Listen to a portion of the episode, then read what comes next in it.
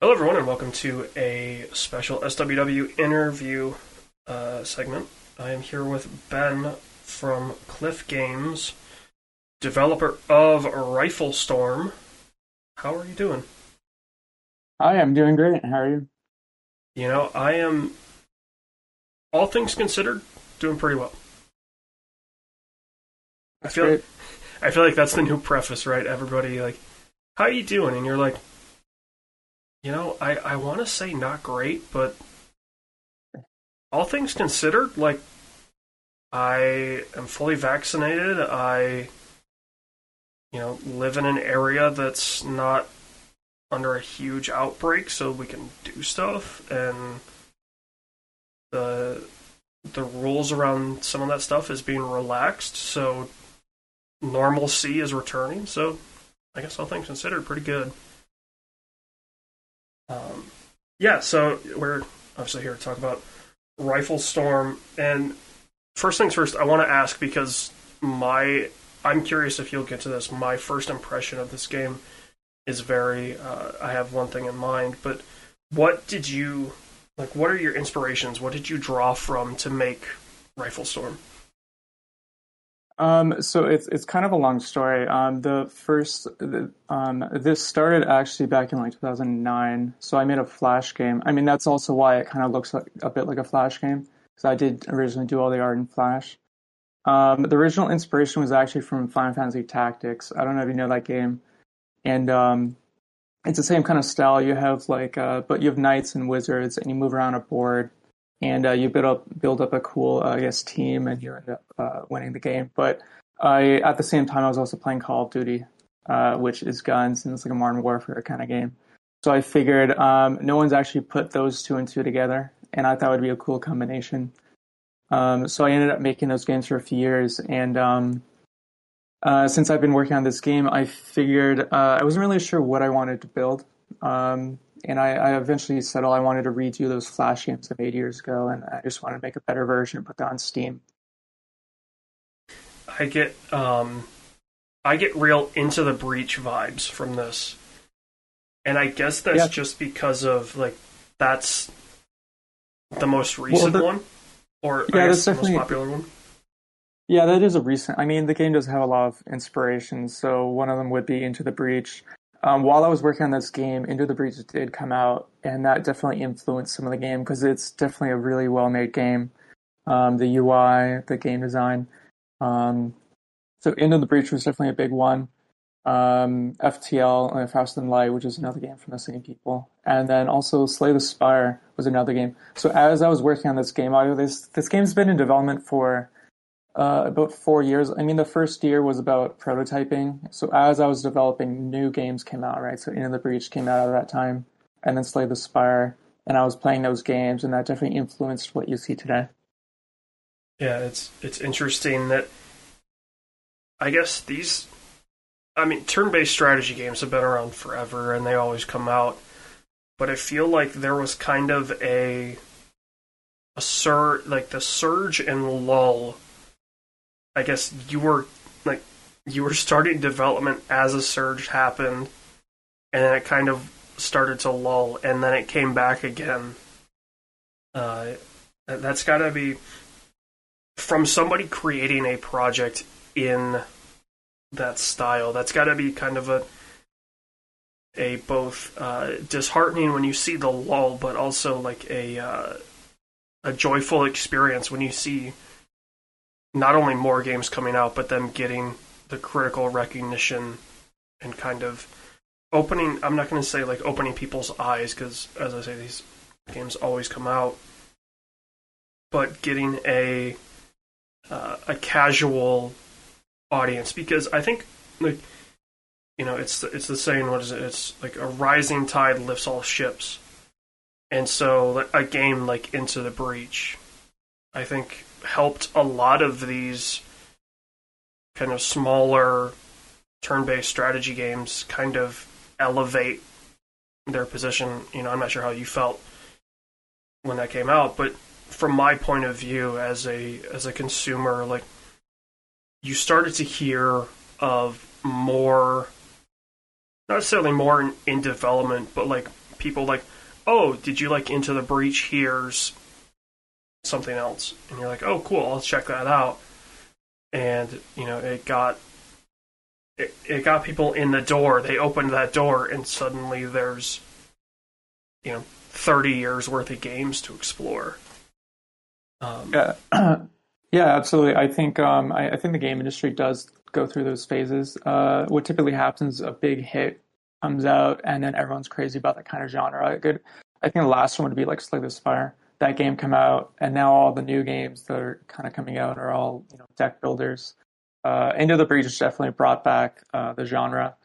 Um, I, I, actually, in fact, um, you know, you're saying maybe, um, you know, this is kind of a lull for, you know, strategy games. I mean, when Into the Breach came out, they actually said the same thing before they released the game. They, they were thinking the same thing, like, oh, you know, turn-based strategy games aren't huge anymore. But once that game came out, I mean, the opposite happened. It kind of brought it back. Um, you know, I, I think the same thing will happen as well when this game comes out, right? I think people are always just looking for good games, and when good games come out, um, it creates a big um, I don't know, not a big rush, but you know, a big kind of resurgence.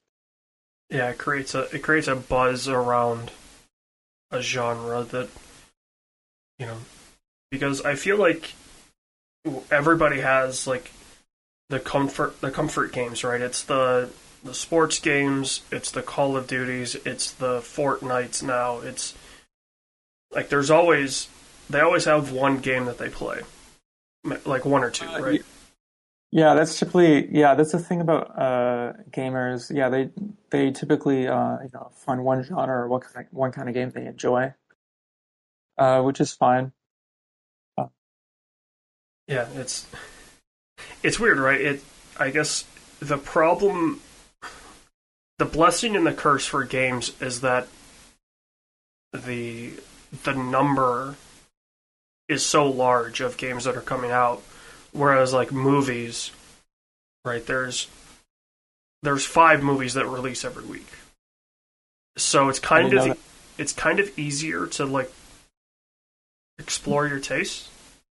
Yeah, exactly. I mean, with with games, um, I think everyone's always looking for good games. Uh, problem is there are a lot of games, and people, if typically when people are trying to find a game that they want to play, they try and find a genre or a game that they already like and try and match it with that. That's why a lot of games, when you you see them on Steam, they they always try and equate them with another game that they might have played. Um, and it's it, it can be hard for gamers to try and to get them to try a new game or a new genre that they might not have played before. So speaking of trying that that new the new game, right? The new experience, the new whatever uh, for anyone. Um, does is Rifle Storm kind of like should we expect when we're playing it in Into the Breach style of of turn-based so, game, or are we looking at kind of classic turn-based? Uh, so I would say it's more like a modern roguelike game. So think Into the Breach, um, Slay the Spire. Um, the idea, yeah. So you start a run, um, so there's six squads to choose from, and each squad has its own kind of play style. Um, and then uh, you would start a run, which would be last maybe an hour and a half around that time. And the game is totally uh, pers- uh, randomly generated. Um, and you start you start at like the checkpoint zone, which is you know it's like one region. Uh, and there's um, you know you move through the region just like Slay the Spire or uh, you can think FTL and as you move around, there's random events and there's random battles. And as you go along, you'll eventually reach the final uh, boss area, which is like the bunker where you got to go and, defeat, um, and secure the bunker. And the whole idea is as you're moving through the regions, um, you need to come up with a strategy uh, for your squad. You know, you find items, you upgrade your items, and you'll you'll eventually need to come up on the fly with a winning strategy to to beat the game. Um, that's the whole idea. So you mentioned the squads that there's there's six of them. Are they six like are they preset squads? So like are we going into like okay, this one's yeah. got three Yeah, they're all close. preset. okay. Yeah, they're um yeah they're all preset. Um, there's one option. There's a random option where you can randomly choose the, you know, from the unlock squads, or and there's a custom one where you can build your own squad. But the reason I I, I went with a lot of different um I played with a lot of different ideas, and I ended up going with preset, um, just to make sure because one. Uh, thing I wanted to make sure was because the game has a lot of different items and kind of combinations. I want to make sure each squad kind of highlighted those, I guess, unique areas of the game so each squad is is kind of crafted to kind of give a different unique experience if the player could just make their own squad um, you know it might not come out as great as i want it to be but they could also do that on their own if through the custom option Well, so do you have any uh, uh, of creating a custom squad? Do you have do you have a preference? Are you a uh, up close and personal, or are you like a wait and see, or are you kind of somewhere in between? yeah so this is like it's kind of like a call of duty game right? So there are uh, shotguns and sniper rifles and um, so uh, yeah um, I, I would personally uh, i can totally make a sniper squad where everyone just has sniper rifles and you just stay really far back. Um, and then there's other squads where um, you know you, you can have knives and you can just run up to people from behind. Um, so there definitely are different kind of play styles you can play with. Um, there's some some squads where you can just throw lots of grenades and just do AOE damage to everyone, and um, that can be fun as well. The old uh, one man army noob tube from the early Call of Duties. Yeah, exactly. I feel like any game that has that, not necessarily that as a like one to one replicant of the, oh, here's a super easy way to just piss off everybody in the lobby, but any game that's like, oh yeah, your grenades refill just like every other ammo. So if somebody drops an ammo bag, you can just refill your grenades. Any game that has that, I'm just like, you know what? Good on you. Like, you, you made the class that everybody's gonna hate, and I feel like a game like a like a Call of Duty, right? Like everybody, like every personal player had a class that they hated playing against, and that was different for Yeah, I'm- everyone. Yeah, Whereas I know what you're talking about. No, everybody, everybody in unison hated the noob tubers. It didn't matter how you played or how another guy played.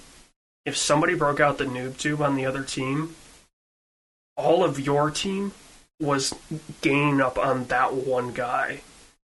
And just kind of the the uh I guess the the natural kind of evolution of okay, you're on a team, you're matchmaked onto a team, but now you are truly a team. Like your one goal as a team is to kill this guy as many times as you can.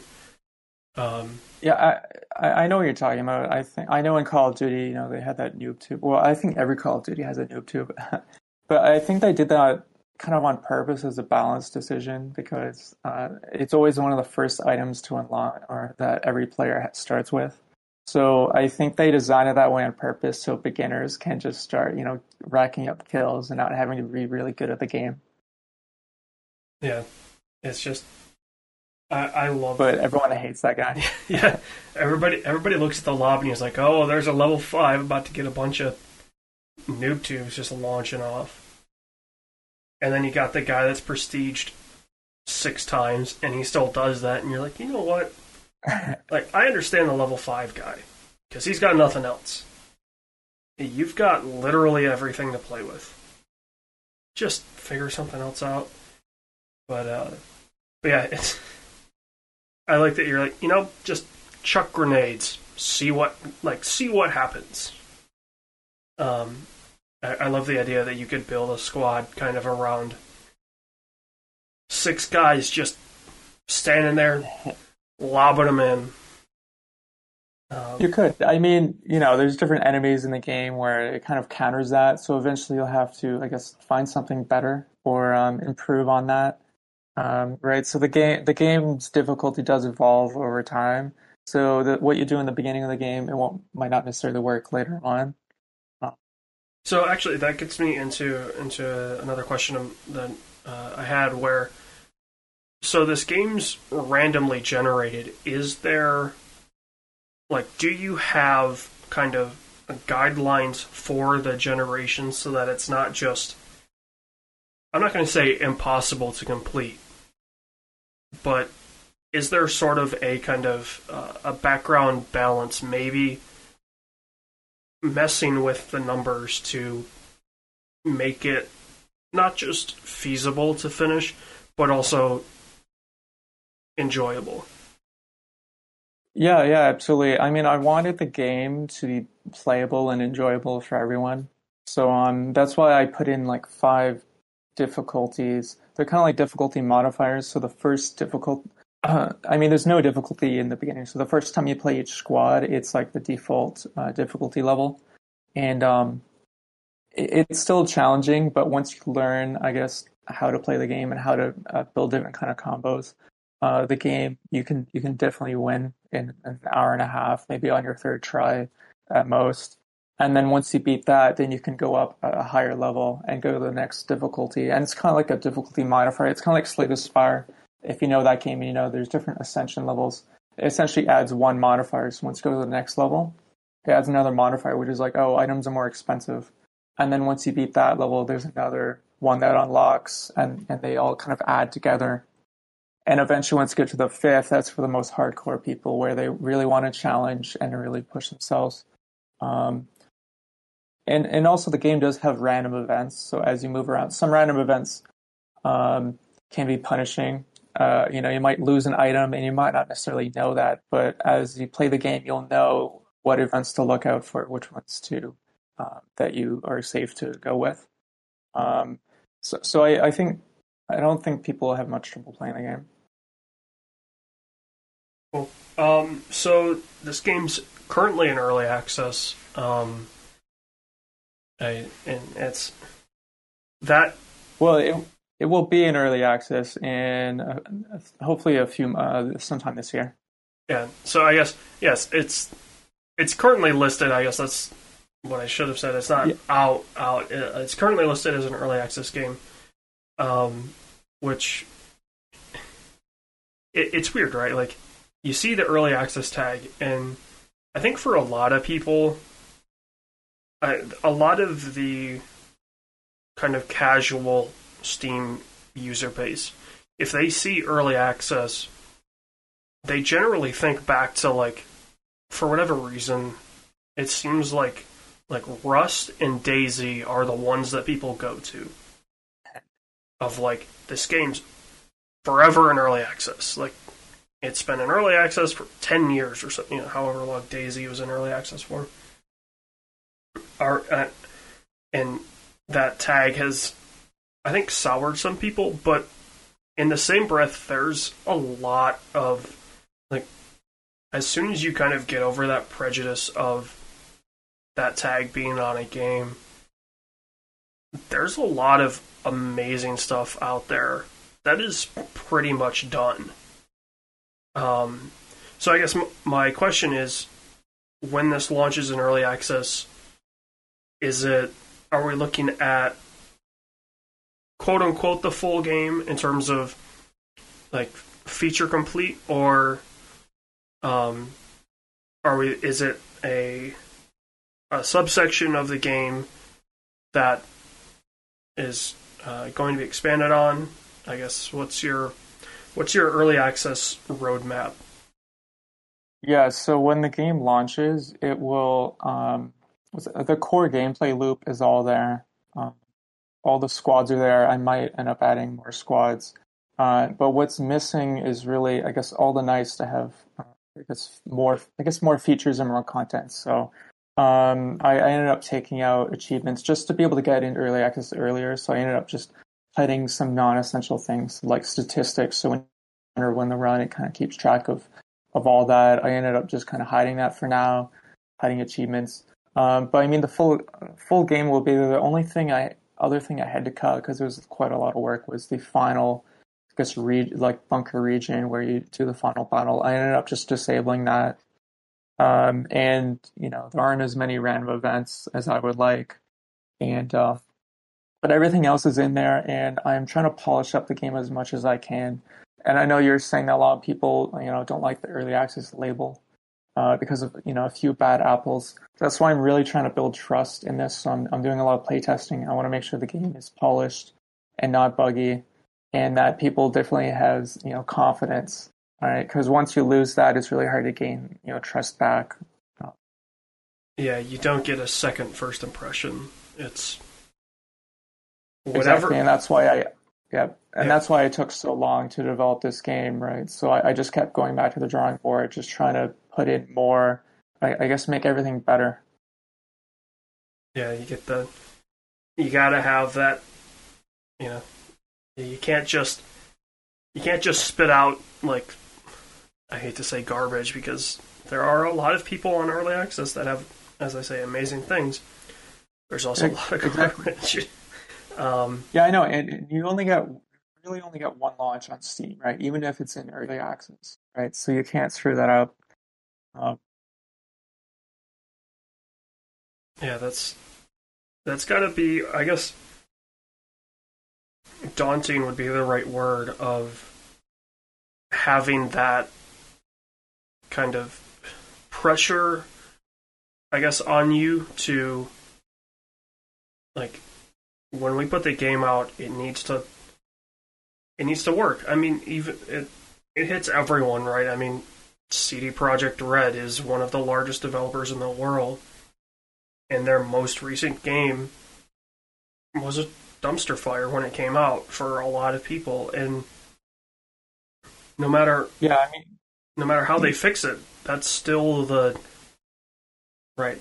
Cyberpunk 2077 will always have the the the feel or I guess the stigma of this game was absolutely broken for I mean for I guess what the now old last gen consoles. Um, yeah, was, I mean that's yeah, that's definitely a change in the industry, right? Because games before they would be they would get to the gold state and be fully tested and then released. But now what happens is the games are released to meet a certain timeline, you know, a certain holiday season or whatever. So they push them out early and they're like, oh, we'll fix it later. I know certain games that came out that you know week one of launch they had like a two gigabyte you know patch.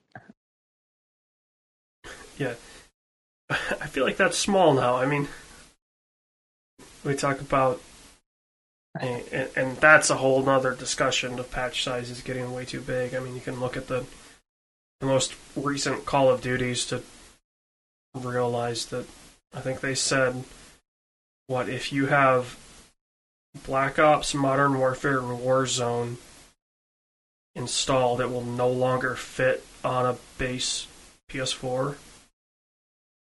Yeah, I, I remember reading that. It's it's pretty insane like you know we talk about game sizes and it's also kind of like it's fresh in a lot of people's minds because one of the it wasn't necessarily talked about as like a, a super selling point but one of the selling points of the series x and the ps5 was like with this new fast loading you know you could potentially offload some of the files onto the cloud so it'd be then internet dependent, or you can kind of, you know, you don't need multiple versions of an asset. So in theory, things could reduce in size. And, you know, they were talking about that, and then suddenly Call of Duty comes out and it's 80 gigs, and you're like, yeah, I don't feel like that really, uh, really happened. And you know, 80 gigs sounds small. I, I, heard of another game that was even bigger. Um, well, yeah, I mean, what Destiny 2 at one point was 150. Yeah. Hitman, so Hitman 3, if you have everything, if you have one, two, like if you did the whole process of transferring stuff over, I think Hitman 3 is like 140 gigs or something like that. But it's also three games. Like it's it's kind of in that way it's tough to like bash them because you're you've got effectively three games under one launcher, so it's a little easier to swallow. Whereas Call of Duty is one thing and Destiny 2 was one thing, and you're getting. I mean, I guess Call of Duty is two games with uh, Modern Warfare and War, uh, Black Ops, and then Warzone is a mode. Um, but the fact that two games in a mode could fill up a launch PS4 or Xbox One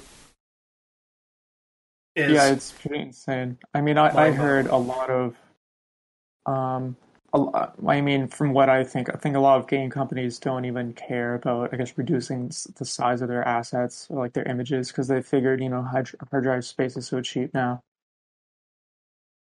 Yeah, hard drive space is cheap. Internet caps not cheap. That's true. Um, so it's great when I find, you know, a hundred small games and I can be like, oh, this thing is 50 megs. Let's see what happens. And it turns out to be pretty awesome. And then it's like, oh, Call of Duty wants to pull a patch, and the patch is 5 gigs? Your patch is bigger than some, you know, it's it's just ridiculous. And, you know, so, so it is nice to see games like Rifle Rifle Storm, these smaller, not necessarily smaller experiences. Uh, I, I try to, yeah. I mean, I'm I'm trying to keep the file size small, but also it is in Unity, and Unity just by itself adds like hundred megs. Yeah. Which doesn't sound like too bad anymore when you said five gigabyte patch, but yeah. So so it's interesting you say that it's it's on Unity. So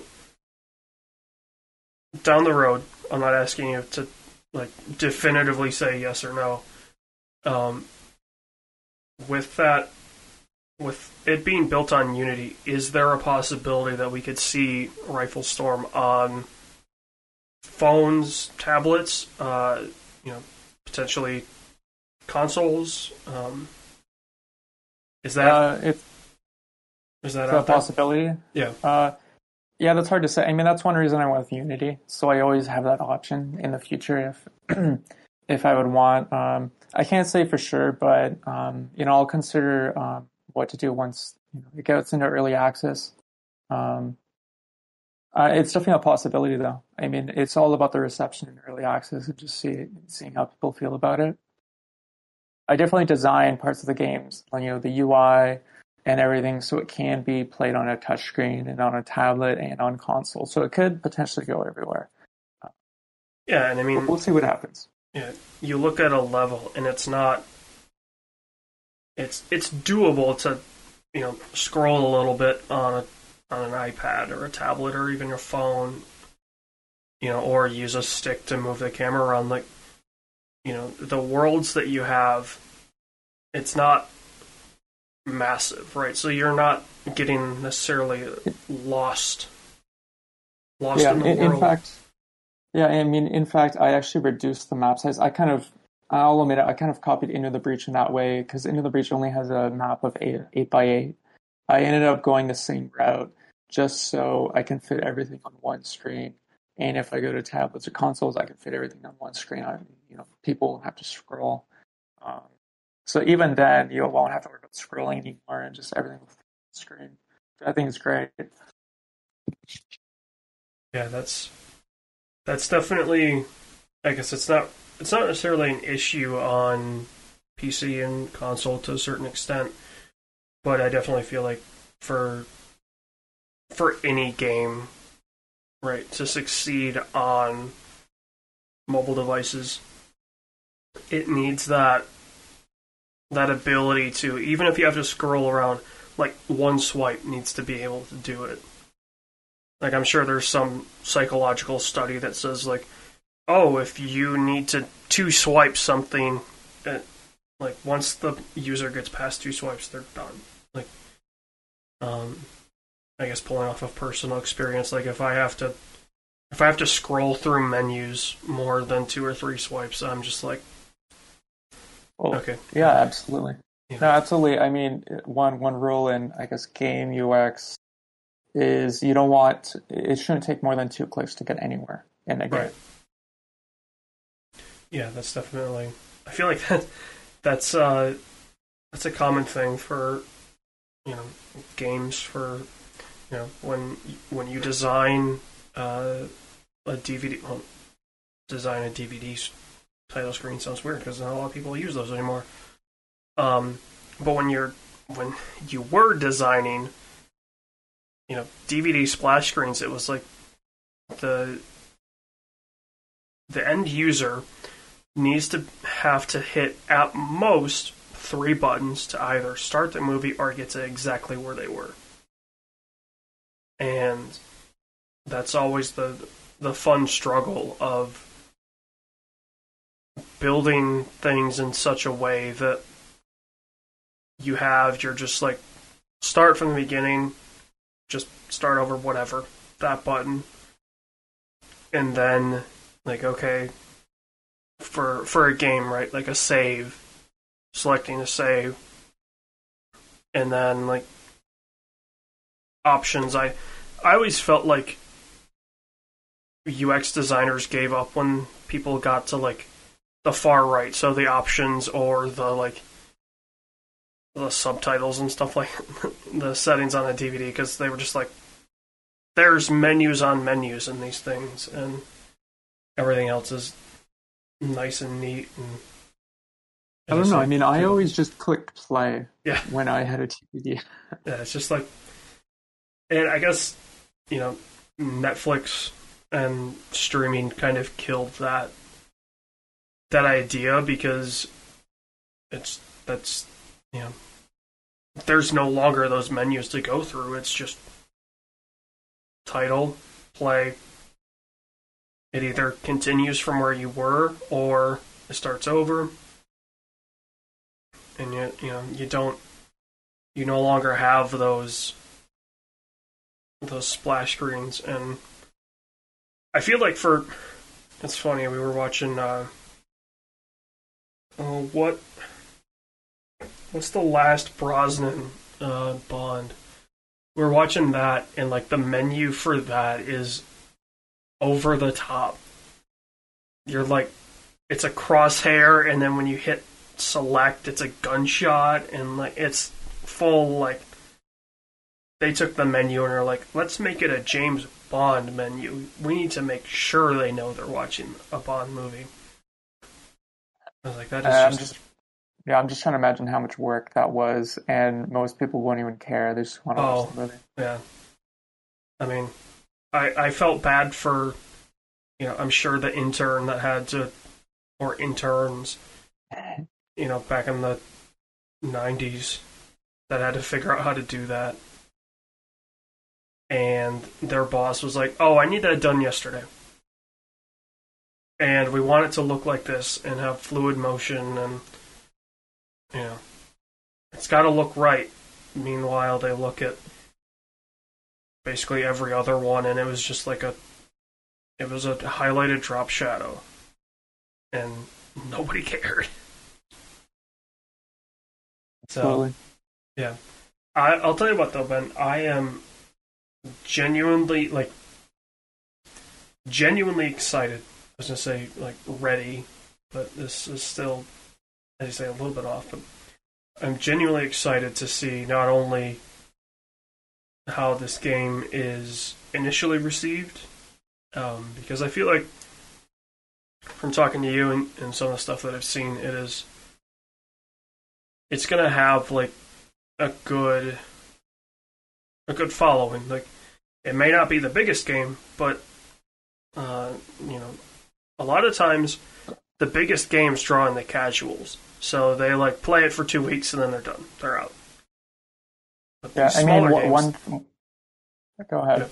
yeah, these smaller games they build communities, right? You you play the game and you want to know all the intricacies and you want to like then you get on message boards like Reddit or Twitter or whatever, Facebook and you put out that you're playing this, well then somebody else that's playing it you connect and you grow a community through that and you know, I, Yeah, a- it'll be fun yeah, absolutely. I mean, what one? Yeah, one thing was um, one reason I went with building this game was because there is actually um, I wouldn't say a huge following, but there is a following for for this uh, kind of game because this kind of is a remake of the old Flash games I made like years ago, and a lot of people that are following me now actually played those old games, which I'm surprised anyone remembers. So I am kind of piggybacking on that. Um, so I so that that definitely helps.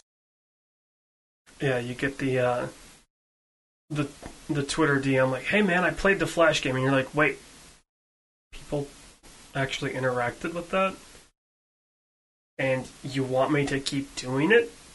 And it's like, oh, like that's always a really good feeling. I mean, for I'm sure for you it felt the same way. Like when I like the first I guess mainstream project that I worked on for uh, for a short film. Um, it got linked to my IMDb, and somebody messaged me. I'm like, dude, that movie was pretty cool. I was gonna say awesome, but they didn't say that. They said it was pretty cool. Um, I don't want to put words in their mouth. And you know, are you like continuing working with this this company and you know this crew? And I was like, oh, somebody like actually took the time to find me. Like I'm not easily findable on the internet, and that's kind of partially a reason. I mean, like, that has to feel good. That Yeah. has to feel great. yeah, I'm um, like having a fan.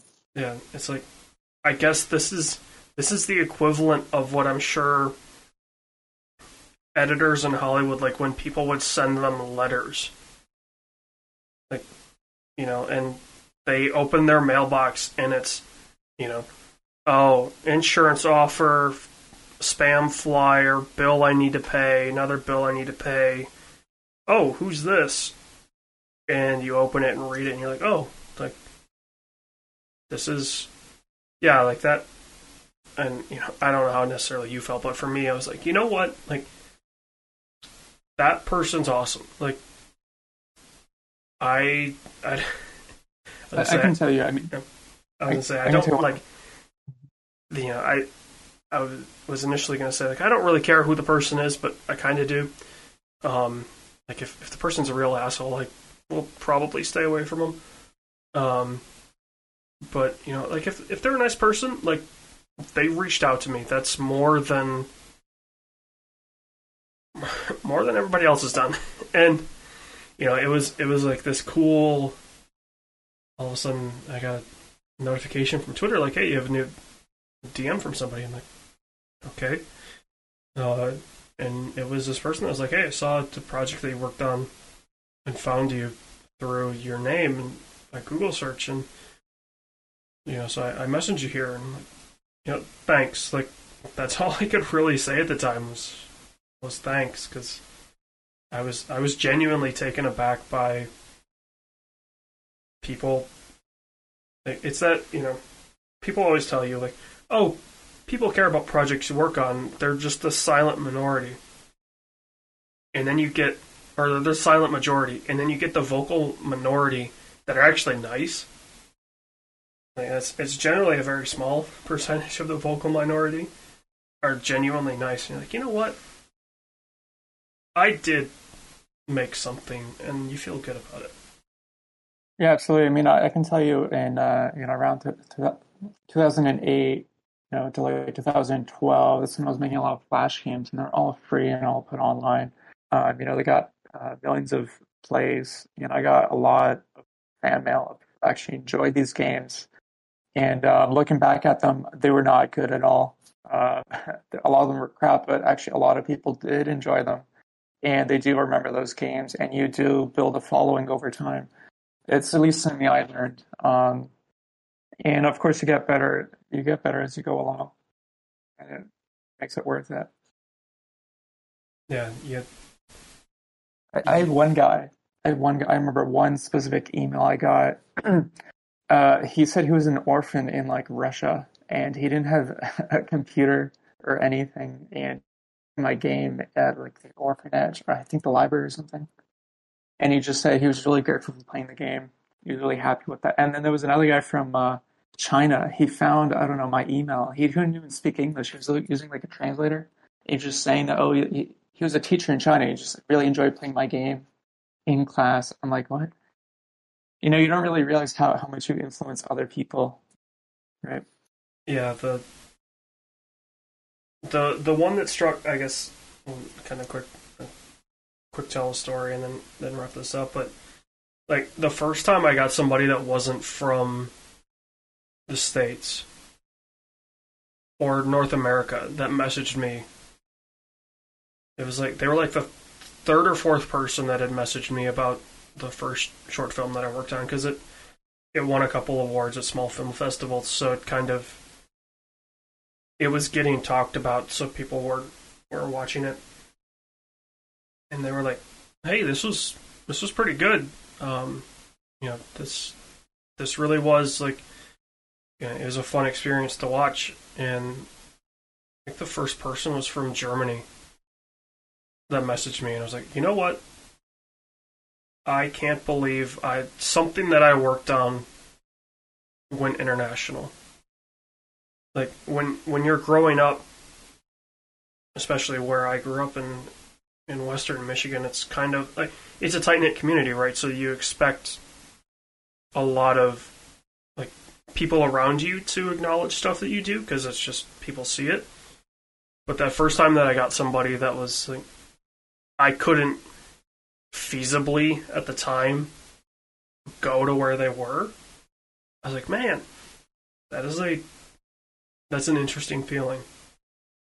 And I'm sure like that that's got to be like you know as you talk about the the Chinese teacher using a translator or the Russian orphan that somehow found your game, right? Like like those are the experiences that um that you remember and stick with you for for the rest of your life. And I really hope Rifle Storm can continue those experiences for you and it was great talking to you, Ben. Yeah, absolutely. It was great talking to you, AJ. All right, thank you. This episode is partially brought to you by the Humble Choice program. Did you know Humble Bundle has a great monthly subscription service that lets you get a ton of video games every single month? That's right, from plans range from $5 to 20 bucks a month, you get a hold of a bunch of free games they have available to you. And you can use our code down in the description below to go and sign up. It would help our podcast and help you see what great games are available for you this month. Hello, everyone, and welcome back to another one of these fun interview episodes of the SWW show. I'm Mike. Today we have all the way from Michigan, ironically closer to me now physically, AJ. AJ, how is it living in that state? Fine. Weather's been a little weird, but it's alright. Uh, and today we have with us a special guest from decently around the world. Five hours to our east, which I think puts you in the middle of the Atlantic Ocean. Neil of. Is it Eponymous? I'm kind of butchering that probably. Uh, yeah, Eponymous, I'll go for. Eponymous. Perfect. So yeah, Neil, you're here joined us today to talk about Twilight Drive. To get us started, what is Twilight Drive?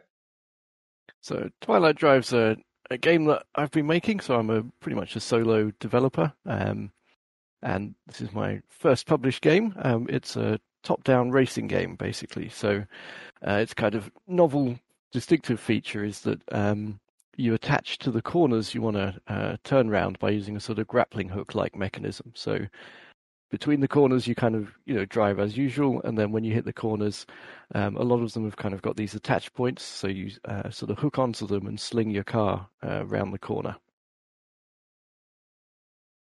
Where so, I think that's what caught my eye about you too was that it was very interesting mechanically of doing that. Initially, I got to ask, how hard has that been during development to like make that just function correctly?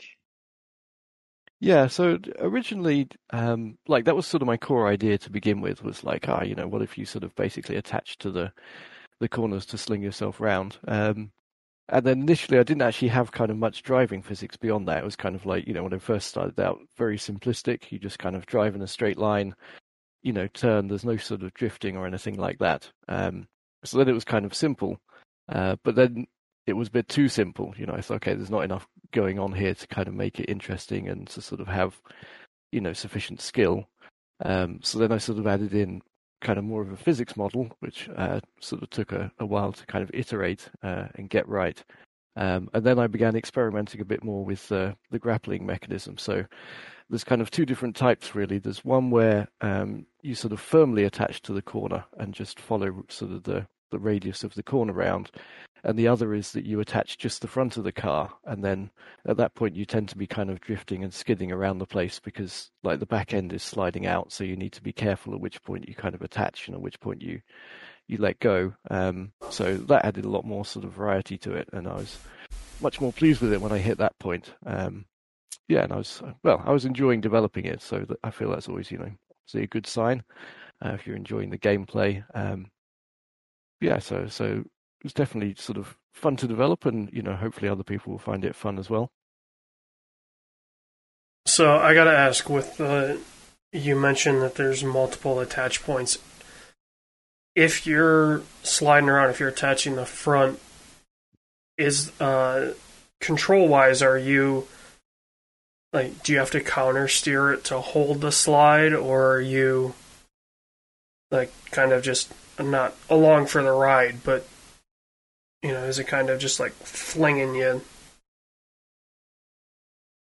yeah, that's a good good question. Um, so I, I, kind of experimented with both during uh, development, but in the end, yeah, you're along for the ride basically. So the kind of the key thing is deciding when to attach, when to release, and as soon as you release, you're kind of back under your own control. So then you generally have to apply some steering to, uh, like you say, counter steering to kind of correct your drift and and head off in the right direction. Because in general, obviously, when you're attached to the corner, you're going to sort of keep going around and hit the inside wall you know, on the exit of the corner. So you've got to be careful not to do that, and obviously then steer outwards away from the corner to uh, make sure your path is correct and you're heading on to the, the next part of the track.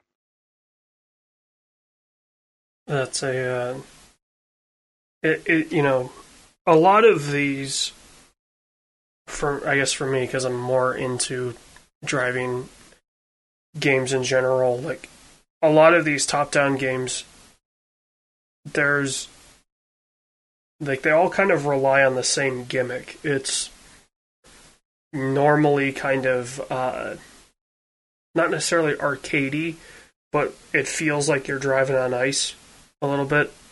Um, you know, the cars slide around a lot.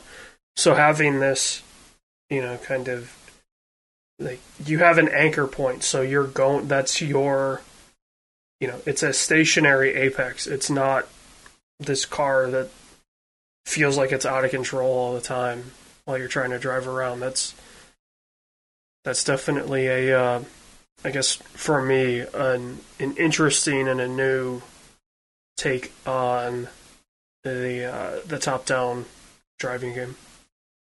Yeah, and the the top down view kind of actually came about because of the mechanic. Like, you know, the game itself is 3D, so it's you know, you could stick the viewpoint if you wanted just behind the car or kind of inside the car. But with this attachment mechanism, it's not going to work if you're just behind the car because you're trying to attach like perpendicular to the car, you know, directly off to your side.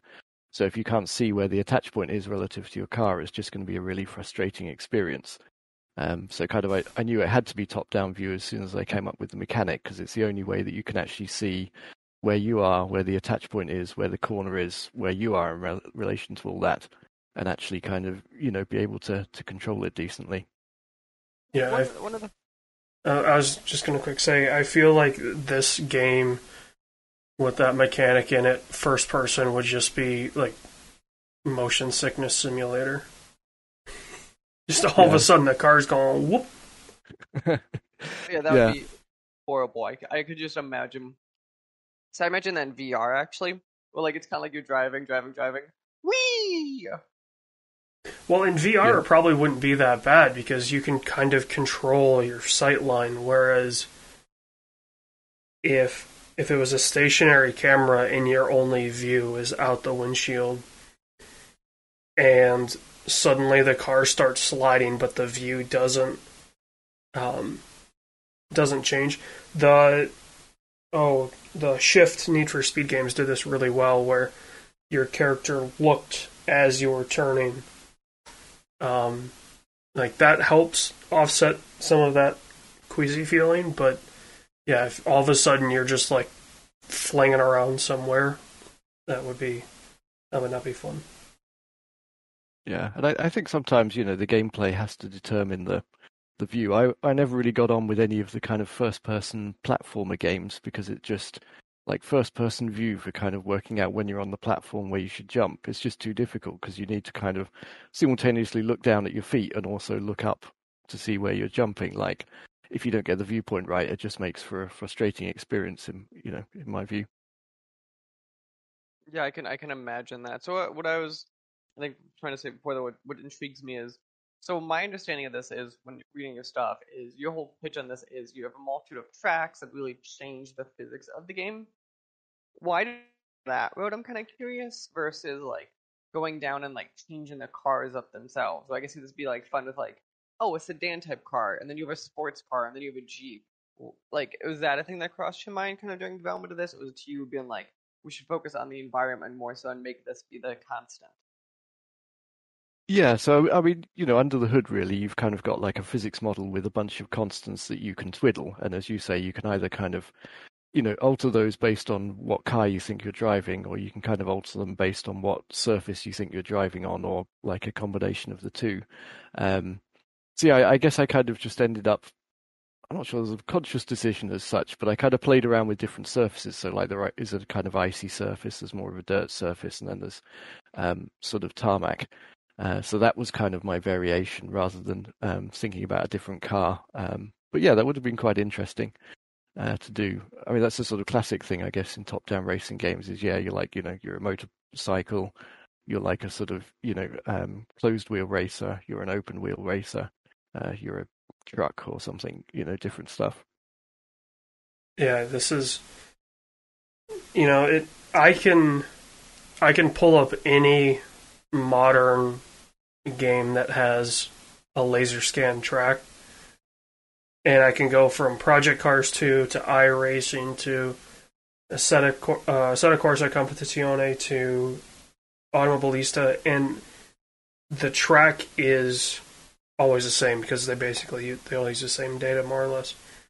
So it is down to, you know, as Mike was saying, like changing the car and, you know, as you say, the different classes are going to feel different, but having kind of taking that and inverting it, I think that's a very like you're you're taking a lot of what makes racing games, at least for me, flipping it on, flipping it on its head and kind of asking the question like why had it been why had it been the way it was? Why not you know upside down or in this case you know flinging around a pole yeah, yeah. I mean, I'm personally, I'm not too fussed about kind of realism. I think if you, if you, you know, it's obviously that's one type of game is kind of you know the racing simulator where you try and be very very realistic uh, in how you're driving, um, and you know the physics model and things. But I think it's you know ultimately there's only one reality. So if you're going for realism, you're kind of constraining your design down to the same thing.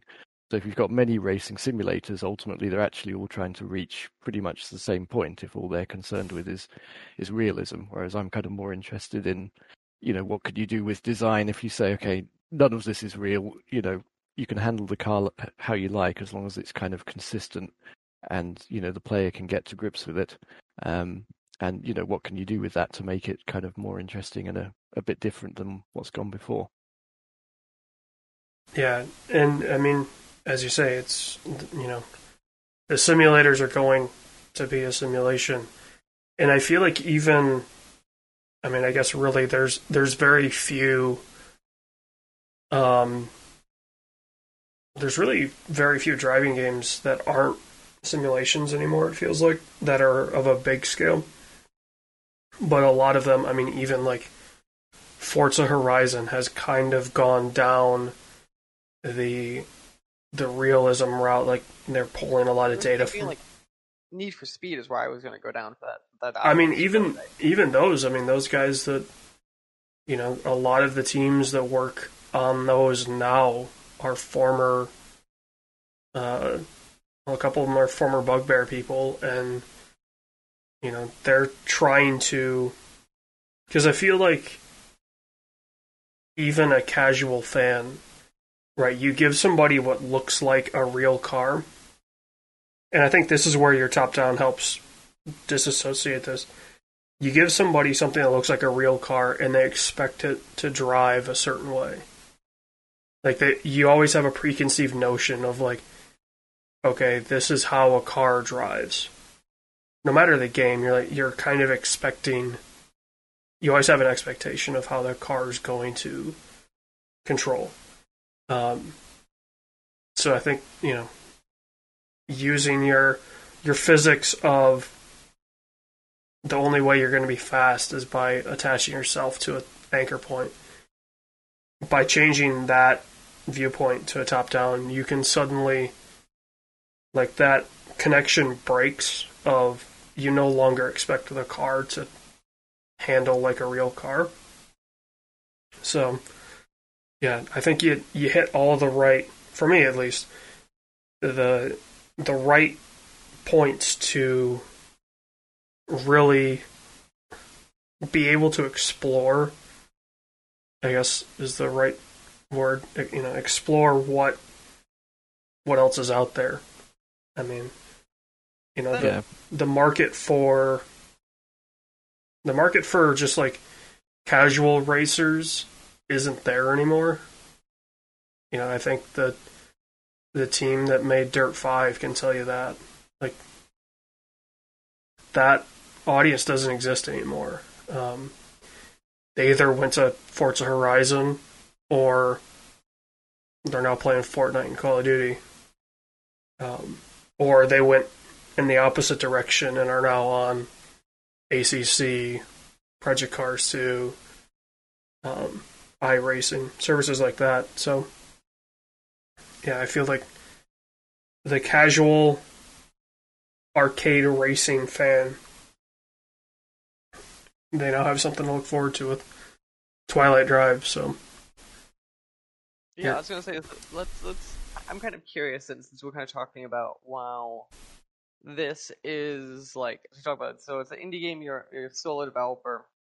Without even devolving into sales numbers, you what would you define this kind of like you to come out of this in a month and some change from now, uh, a couple weeks after launch, and be like, what to you is the threshold of success for a game like this?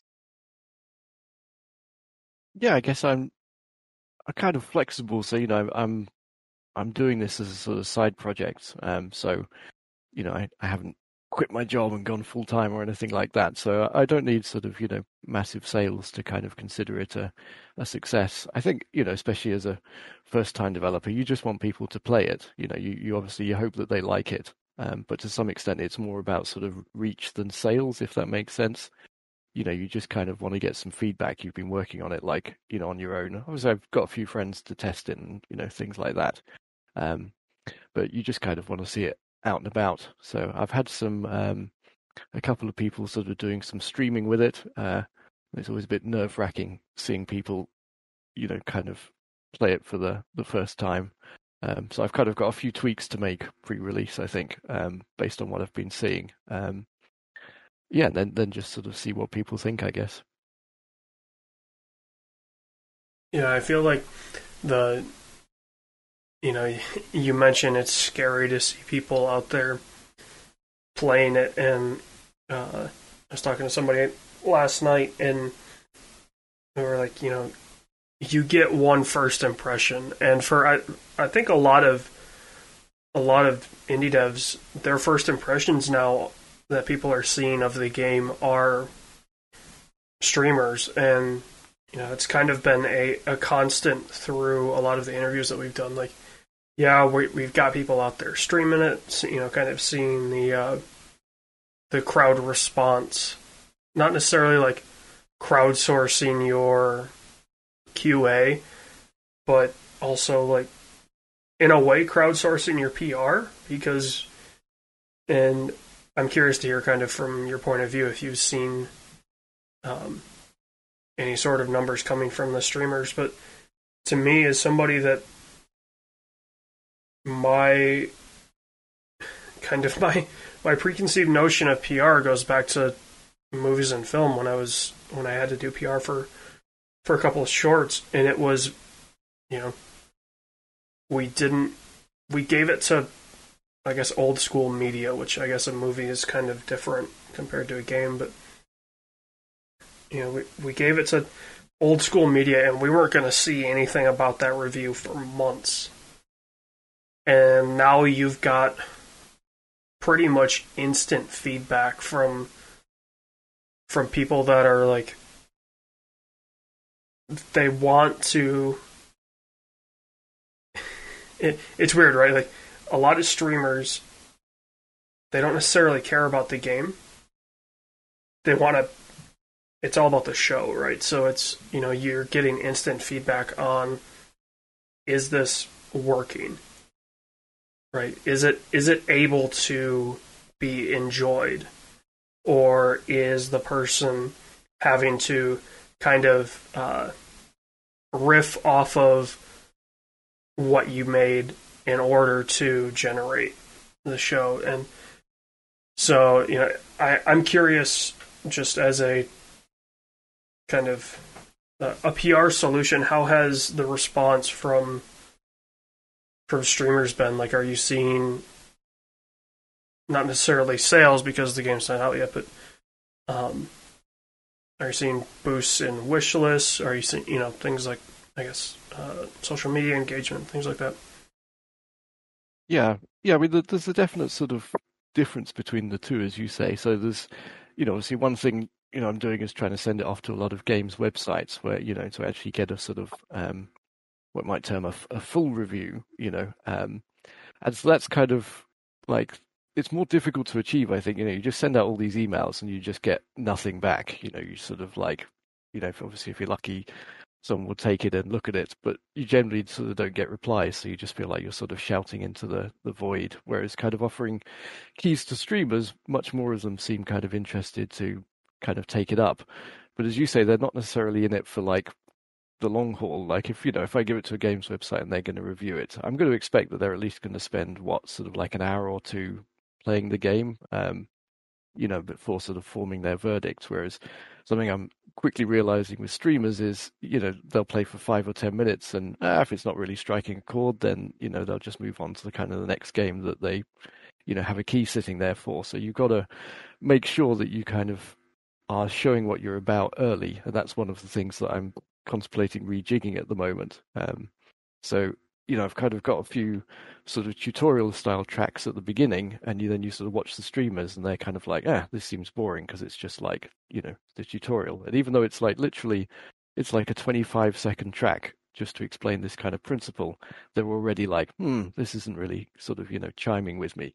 So I'm like, ah, okay, I thought they'd at least play like you know like five or ten minutes will get you to about the sort of second or third, fourth track maybe, um, to kind of see what it's about. But even that is like, you know, you've got to get them hooked earlier than that um, to make sure that they kind of are interested and, and see what the game's about. So I'm thinking of trying to, you know, trim out some of the tutorial bits up front and um, or sort of condense them so they kind of, you know, see much more of what the game's about very early on.